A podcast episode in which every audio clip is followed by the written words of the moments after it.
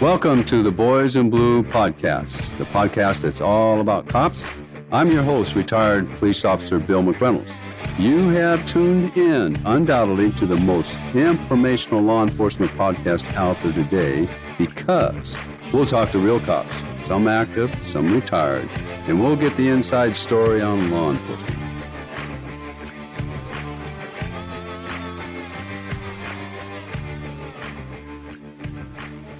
Well, welcome once again to the Boys in Blue podcast. I'm your host, retired police officer Bill McReynolds. Once again, I'm seated behind the stainless steel titanium microphone here in the Boys in Blue podcast studios in Mesa, Arizona. And today, I'm another first for the Boys in Blue podcast for the simple fact that I have a return guest.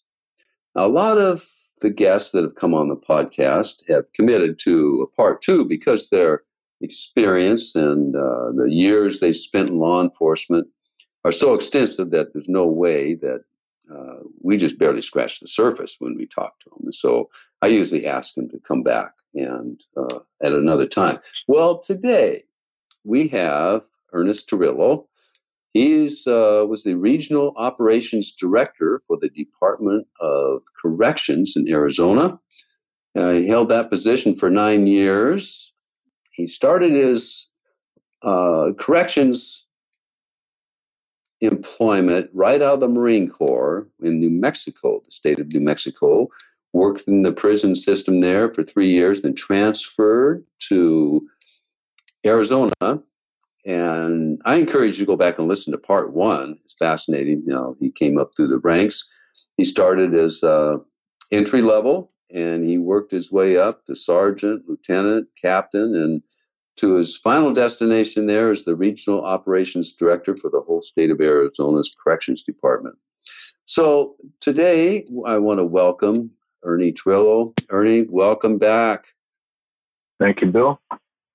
Good to have you. And one of the reasons I wanted to get you back on almost immediately was first of all, most of the podcast are to do with street cops and that. And uh, after our last podcast, I talked to you off the air, and some of the fascinating things you told me about that happened, uh, I thought, holy smokes, it's just like being a street cop, except you're inside a city of inmates and I thought about um, the first podcast. We went over the logistics of uh, your background there is uh, from your Marine experience. Uh, you trained uh, drill sergeants when they incorporated the shock incarceration boot camp for young inmates, and you yeah. trained the actual drill sergeants for that. And uh, we talked about there's 42,000 inmates in the state of Arizona. That's a lot of people. Uh, Department of Corrections has 9,000 employees and 10 state operated complexes. I mean, that's know, a complex, there's a whole bunch of people in each one of those. And I know you spent time at Florence out there. And uh, the bulk of your experience, of course, was on high security inmates, death row, and uh, those sort of things, all the way up through your administration career. So, but that being said, that's just a quick review. We just kind of went over logistics and uh, some of the aspects of working with inmates um, and what that the whole structure is. But today, I thought I we'd just get into some of the assignments you had. Now, you were a SWAT a lot of people don't know that the prison has a SWAT team, actual SWAT team. You were a sniper.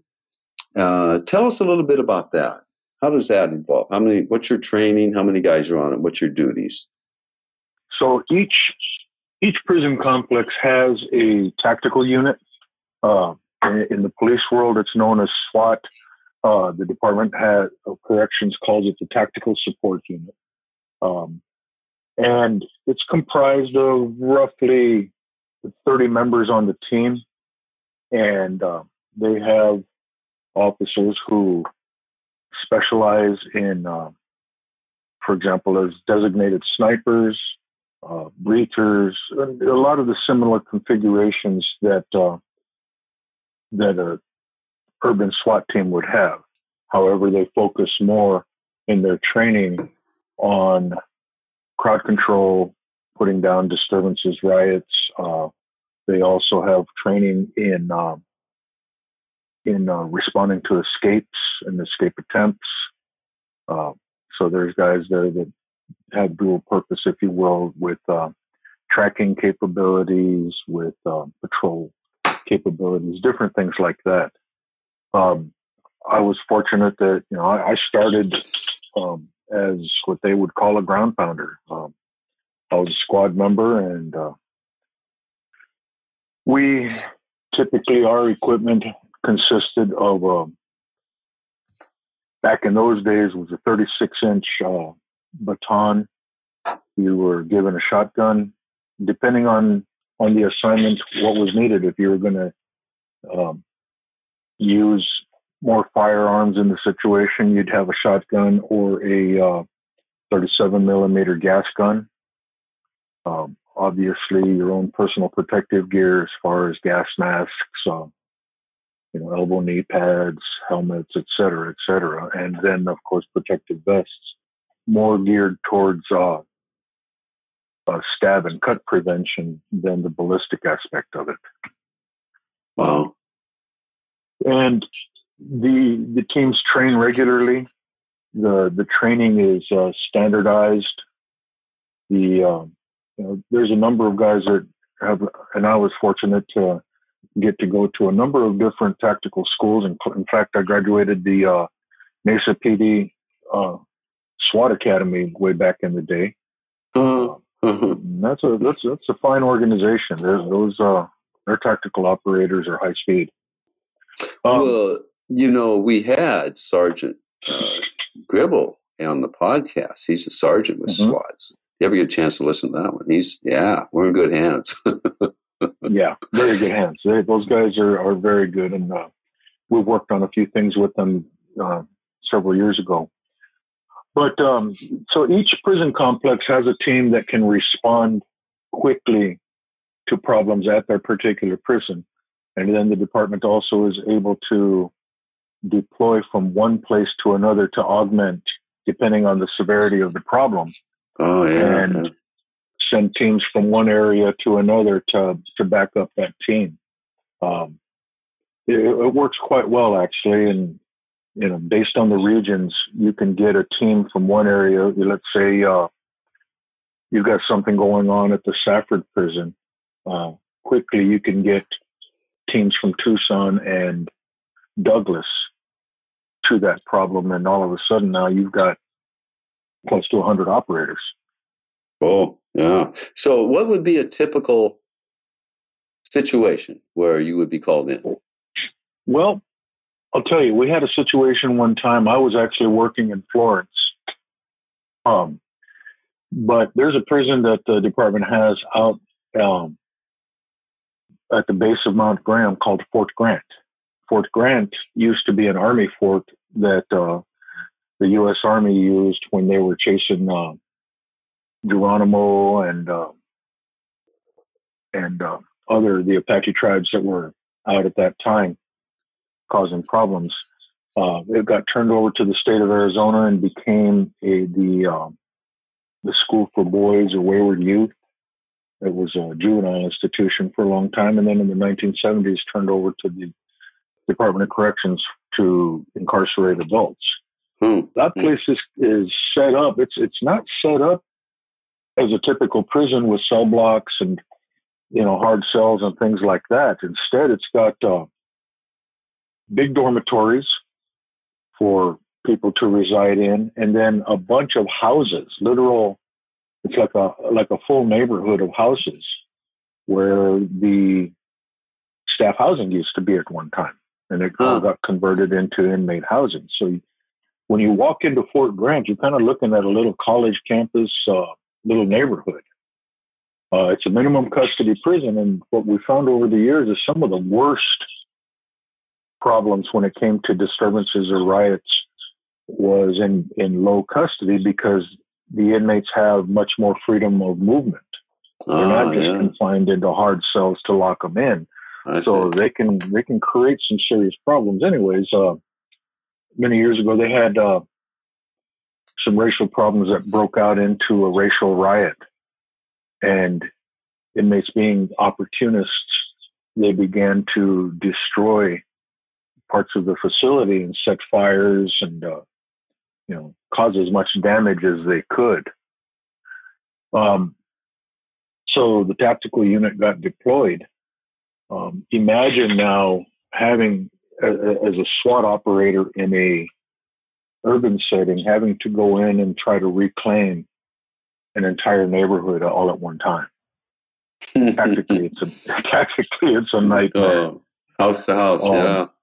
Yeah, it's it's a, it's literally house to house, and uh, you know Fort Grant houses its capacity is almost 900. Holy so- smokes. Yeah. a lot, lot of lot of people on the ground. Um, they it took a while, several hours to get that place back. And what was interesting about it, um, the operations office that housed, you know, that was the main office for the operations of the unit. Uh, the inmates were able to get in there and they set fire to that and, and burned that thing down.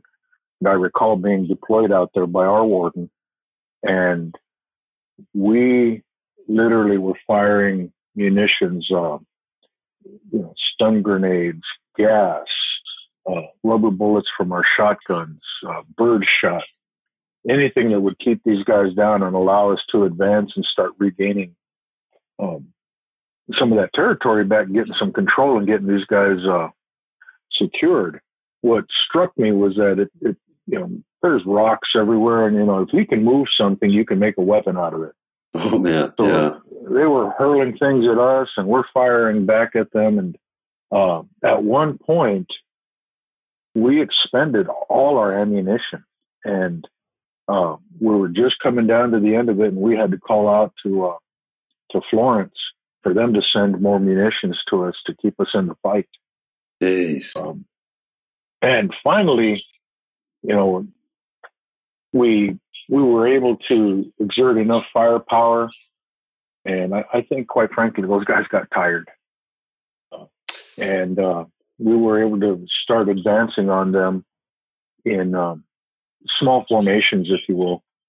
Basically, we were just sending squads to each uh, sector as we set up our tactical plan, and uh, getting guys on the ground, getting flex cuffs on them, uh, getting them searched for weapons, and then finally we're able to have all 900 laid out on a on a, on the athletic field like cordwood. oh yeah. Jeez. But I'll Well- tell you, the uh, the experience was uh, was something that stayed with me forever. That you know, no matter how good a plan is, after the first round is fired, you got to go back and reset it because it, it never works out the way you intended. Isn't that something? Wow. Well, I guess just from my vantage point here, safe in this podcast studio, I would say you'd have like two or three plans in case something went Yeah. anywhere. Yeah. Yeah, you have to have redundancies built in. Uh, you you know, plan A, plan B, uh, plan C. You know, what it, you you play the what if game a lot. Oh man. So was there any situation there where lethal force was justified? I'm thinking if I'm sitting there, I often wondered how these guys got the patience of Job to let some guy throw a boulder at their head. I mean um, I'm Takes thinking the last discipline. oh, I'm thinking the last noise you're gonna hear, pal, is a loud bang, you know? I don't know. Yeah, no. Fortunately, uh, they were not in a situation where any hostages were taken. Uh, we could not tell in the early parts of it, you know, if there were any serious assaults. Fortunately, nobody died. Uh, Hmm, hmm. So now I'm you know, I'm- I'm never didn't encounter a lethal force situation. Okay. Now I'm assuming not all 900 are involved, or are they? I mean, you don't know who's who, to be honest with you, but uh, I'm assuming there's a the instigating band of people that are. Is this one of those situations, Ernie, where if you don't participate, you'll pay for it later or something? Typically, yes. So you you try to you see inmates running around acting like as if they're acting out, but really they're just trying to be seen that they're doing something. Uh-huh. Um, so that they don't face those repercussions later. But this was Mhm. one of those situations where the majority of that population was involved in one form or another. so, uh, uh, Yeah, they uh, they they they caused a lot of damage. Uh, it's the investigation afterwards that really helps you determine, you know, root causes. It helps you determine your main instigators, things like that. You know, we had to send several to the hospital uh, via ambulance due to their injuries, either because they had been shot with uh, some munition or another, or they were fighting or had been assaulted. oh, yeah, yeah, yeah. Yeah, Wow. It's it's uh it's quite chaotic for for some time. Pretty tense there. Yeah. Now, I'm thinking the good news is you do have a perimeter set up. Is that correct? Yes, there's For the a most part. perimeter. Yeah, there's so, fenced perimeters, and you, you your first responsibility is to fortify the perimeter, keep Yeah, them so- contained. yeah, yeah. Wow. Well, and now, a lot of times, local law enforcement will come in, they'll respond, and they'll set up on the perimeters and uh, provide that that force that you need out there. well, I know uh, we haven't. Fortunately, I don't remember too many big time riots. I know they had some there, oh, 20 years ago that were just ugly as can be. But now, um, when you say for the state of Arizona, they have a little different racial uh, complexity than, say, Chicago or back east. Um, is it mostly Hispanic against white, or how's that work? Um, the dynamics seem to change with different generations of inmate coming in as far as age groups. Uh-huh. But primar- primarily, when you run into problems, it's the Hispanics and the African Americans having Oh. problems with each other. Um, and normally it's due to drug trade. Huh. Well, I'm thinking in as far as Arizona isn't as high a population of African Americans. Is that true? Uh, for some, yeah, that's true. It's it's not a high high population, but they they seem to be very active in uh, in their criminal activity inside Mm. Mm, inside yeah. prisons. Now, while I'm on that, is in Washington they had biker gangs within the prison. Do they have those in Arizona as well? No, not really. Um, the the inspector general's office of the department has over well over 50 sworn officers that function in investigative capacities and the they've been very good at taking the caucasian population their gang activities down and uh, biker gangs are there's there, you get one or two Hell's Angels coming in, something like that, but nothing big, Oh, okay, okay. nothing, nothing of noteworthiness. Okay, now when we were off the air, you were telling me about an escape attempt out there in Florence that I'd read about a little bit, but this was a female that was trying to break out. Was it her husband or boyfriend? She was trying to break out of Florence. It was her husband, a lady by the name of Rebecca Thornton, uh, was Thornton. married to a guy on death row named Floyd Thornton. And this would have been in 19, I want to say 1996, early 97. Um, at that time, the, the director of the department, Terry Stewart, uh, issued a policy that uh, even inmates on death row were to work at hard labor. So we established a chain gang of death row inmates to work out uh, in the fields right outside the perimeter, right outside the walls of the central unit. And the way they would be uh, taken out is they had leather ankle cuffs uh, with with chains that were secured and locked onto their ankles, and then they'd uh, take them out take their waist restraints off, give them uh, hose and shovels and things like that, and have them till the crops. They were supervised by uh, one officer on the ground that uh, kind of coordinated the work, and then armed officers on horseback. Uh, Floyd Thornton, you know, these guys. He, he was a serious bad guy. There, there was nothing, nothing innocent about him as far as uh, being on death row. That's where he belonged. Um, married to a girl named Rebecca Thornton, who he hatched an escape attempt, an escape plan with. Uh, he was able to hide with some other guys uh, razor blades way up in their cheeks, where it would very be very difficult for an officer searching them to to find them. They went out, and when they sat down during a break, they took those razor blades out and cut through the uh, the leather ankle restraints. Really? That they had on, yeah, to free themselves. Now these razor these razor blades are they? Uh, did they were issued for them to shave with? Is that the story? Yeah, these were just yeah. They break up their shaving razor and take the blade. Oh, okay, okay. And yeah. All right, continue. yeah. So he had set up this escape plot with her where uh, she was to show up uh, at a certain time of the morning when they typically got their breakfast. Um, these guys would rush the officer that was serving the breakfast at the pickup truck, steal his keys, and run the pickup truck through the fence while she was pro- providing cover fire. Uh, she'd be she'd be she'd be outside the fence shooting.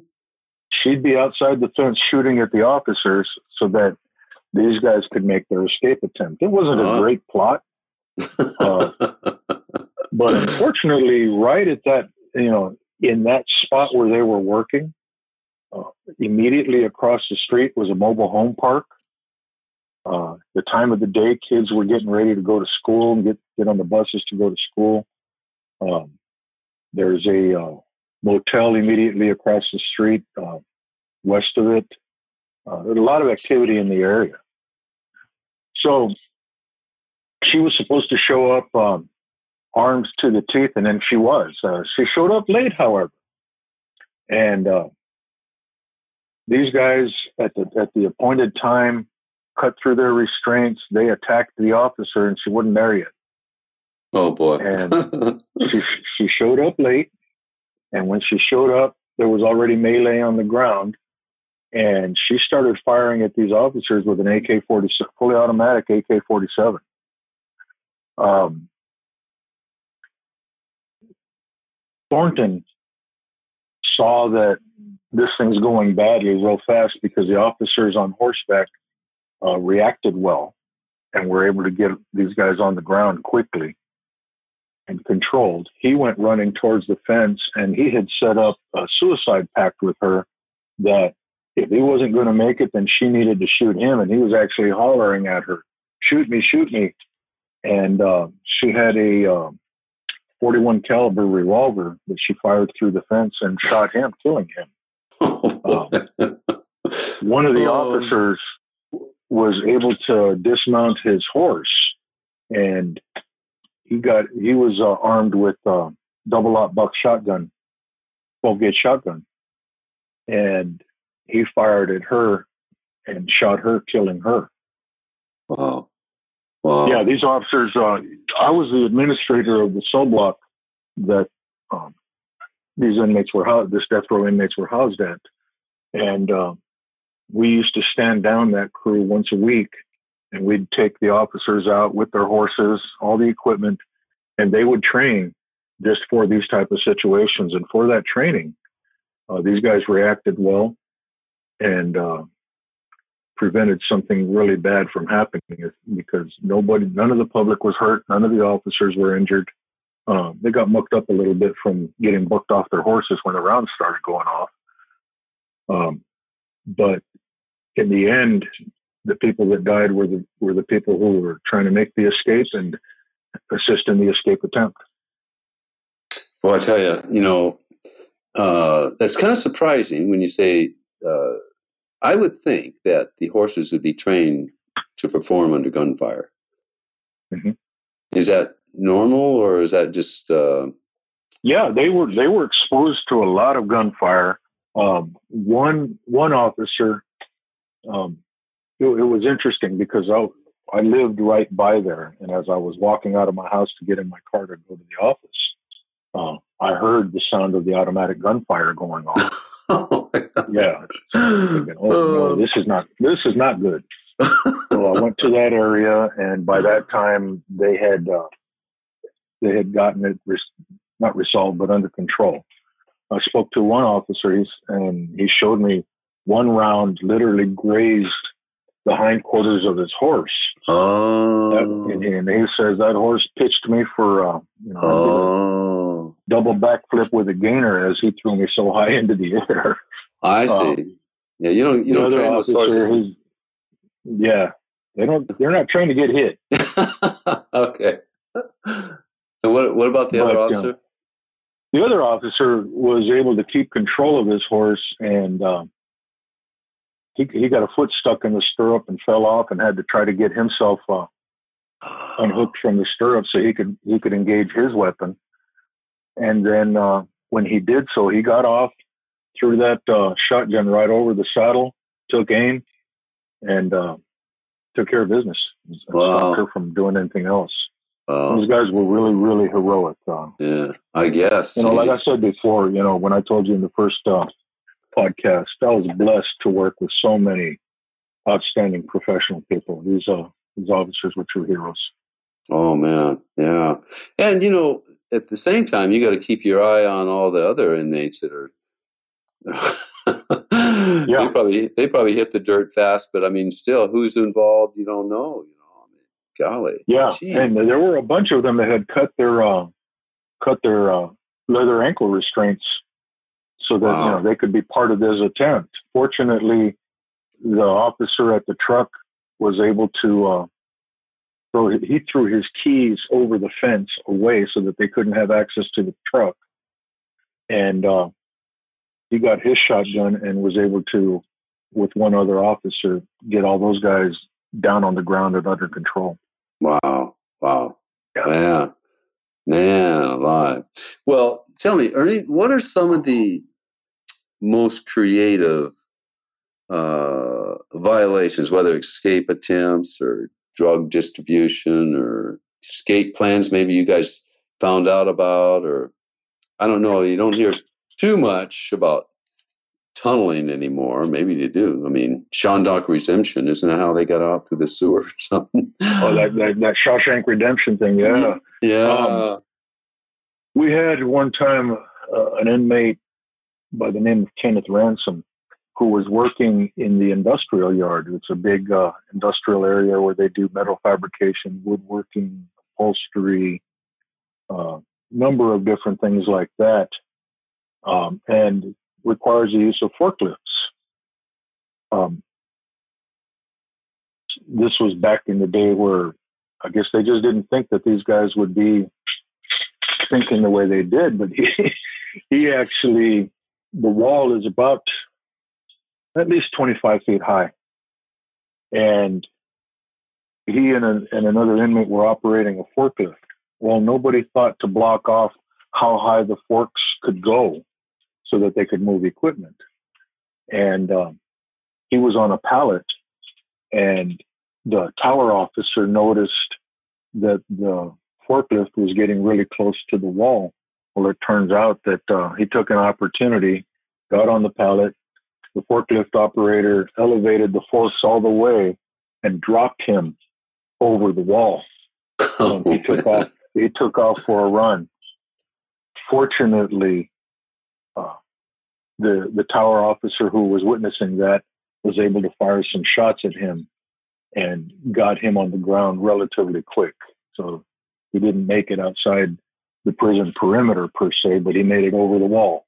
Oh, be darned. Uh, So that uh, that quickly stopped the the use of the forklift within it being able to articulate all the way up. Now it has locks and barriers that it can only go a few inches off the ground to move equipment around. kind of learn as you go there, huh? Wow. Yeah.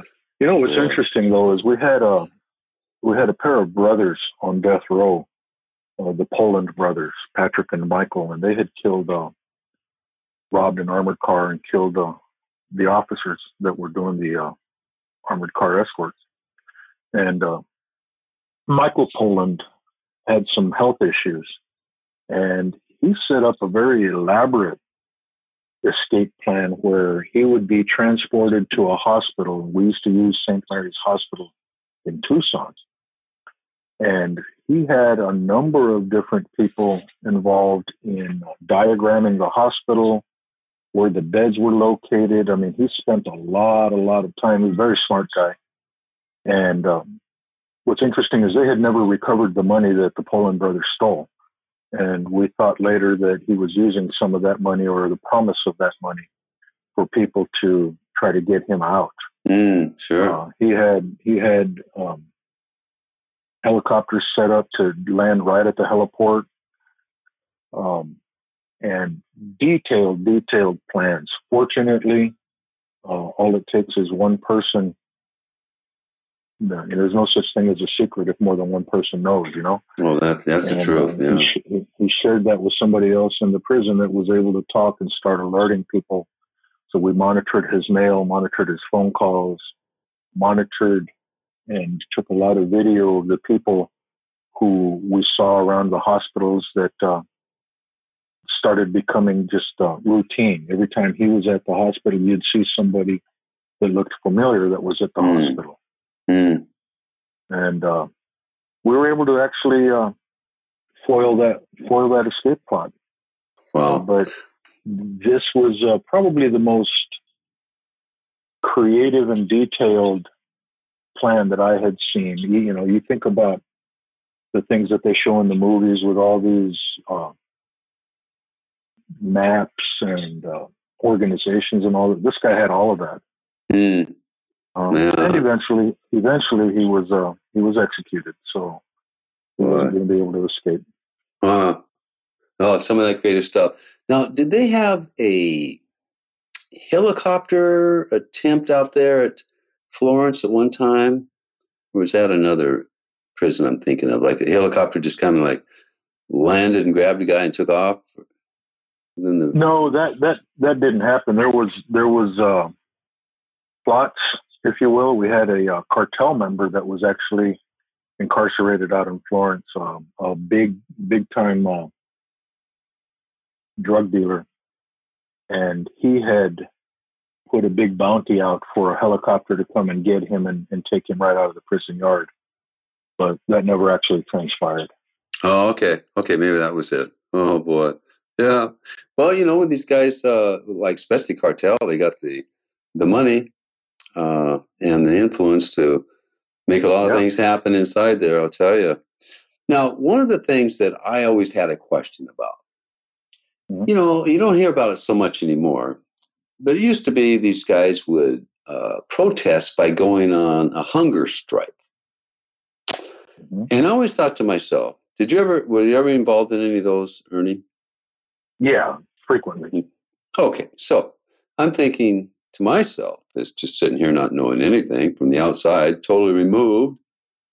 I'm thinking, well, I guess, pal, when you get hungry, you'll eat. Meanwhile, we're going to give your bologna sandwich to this other guy if you don't want it.